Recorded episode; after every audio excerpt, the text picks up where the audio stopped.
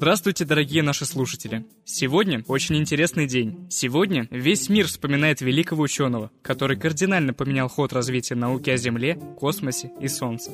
Кто же такой Галилео Галилей? Галилео Галилей – итальянский физик, механик, астроном, философ, математик, оказавший значительное влияние на науку своего времени.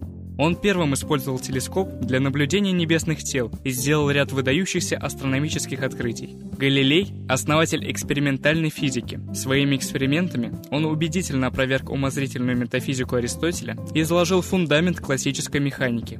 Но главным трудом его жизни, оказывается, было изучение Солнца и доказательство теории о том, что Солнце является собой центральный в нашей галактике объект, от которого зависят все остальные объекты, которые вращаются вокруг него. То есть, говоря научным языком, он доказывал, что вся система мира гелиоцентрична. Это и привело Галилея к серьезному конфликту с католической церковью и впоследствии к инквизиции. До 11 лет Галилей жил в Пизе, посещал там школу, затем семья переселилась во Флоренцию.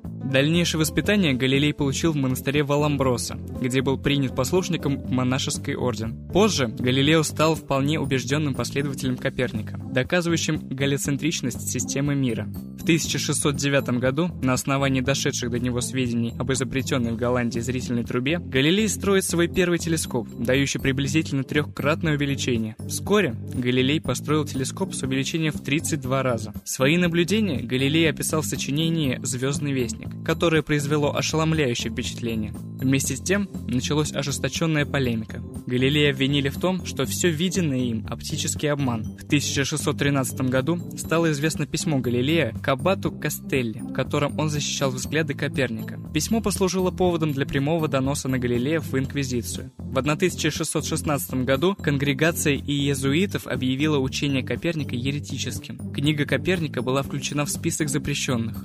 Имя Галилея в постановлении не было названо, но частным образом ему было приказано отказаться от защиты этого учения. Галилей формально подчинился декрету. В течение нескольких лет он принужден был молчать о системе Коперника или говорить о ней намеками. В 1623 году, 1623 году на папский престол под именем Урбана VIII вступил друг Галилея, кардинал Мафео Барберини. Папа Урбан VIII согласился на издание книги, в которой учение Коперника излагалось бы как одна из возможных гипотез. После длинных цензурных мыторств Галилей получил долгожданное разрешение на напечатание с некоторыми изменениями диалога. Книга появилась во Флоренции на итальянском языке в январе 1632 года. Через несколько месяцев после выхода книги Галилей получил приказ из Рима прекратить дальнейшую продажу издания. По требованию Инквизиции Галилей был вынужден в феврале 1633 года приехать в Рим. Против него был возбужден процесс.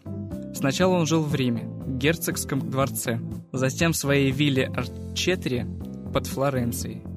Ему были запрещены разговоры с кем-либо о движении земли и печатании трудов.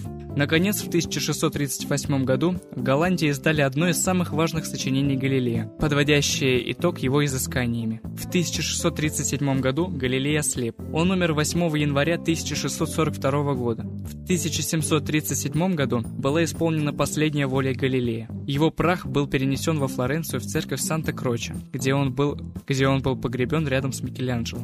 Основа мировоззрения Галилея – признание объективного существования мира, то есть его существование вне и независимо от человеческого сознания. Мир бесконечен, считал он, материя вечна. Во всех процессах, происходящих в природе, ничто не уничтожается и не порождается. Происходит лишь изменение взаимного расположения тел или их частей. Материя состоит из абсолютно неделимых атомов. Ее движение – единственное универсальное механическое перемещение. Небесные светила подобны Земле и подчиняются единым законам мира, главным объектом в котором является Солнце.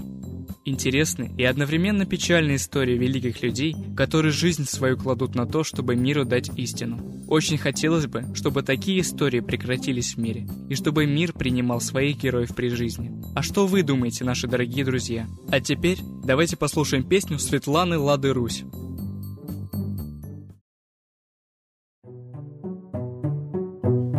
С неба свет идет, но ослеп народ, И не верит он небесам, И смеется от ослеплению рад, И готовит он пропасть нам.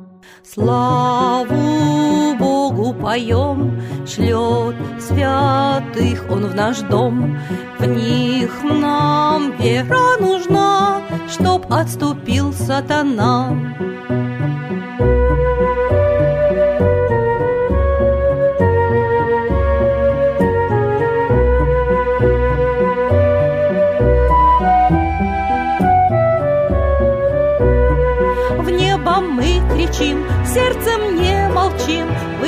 Силам шлем всю любовь.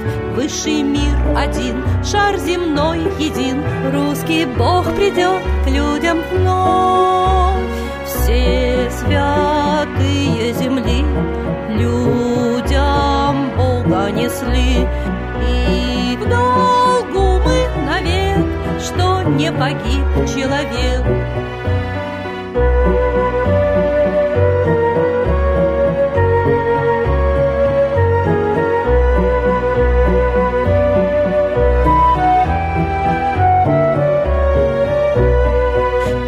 Чибала всей земле несла, С миром к людям шел и Христос. Будда, Магомед светят много лет, Каждый нам любовь в жизнь принес. Все святые земли людям Бога несли, Только каждый из нас Бога забыл сейчас.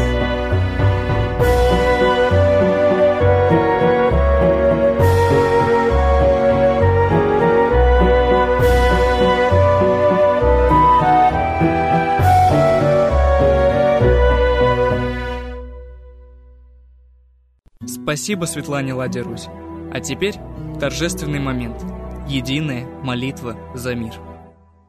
Солнце, Митра, Ра, Майтрея, Над землей погибель реет, О России молим мы, Чтоб избавились от тьмы.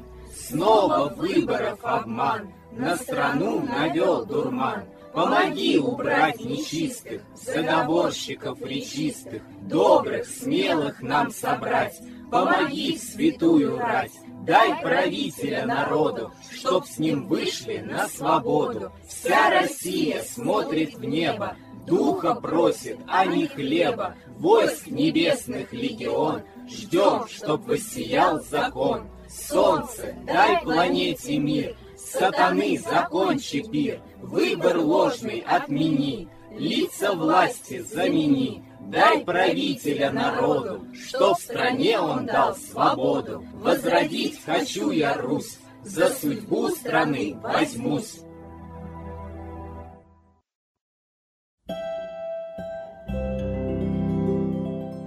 Спасибо всем, кто был сегодня с нами. Мы будем рады встретиться с вами снова на нашей следующей трансляции. А также не забывайте заходить в наше сообщество ВКонтакте и Одноклассниках.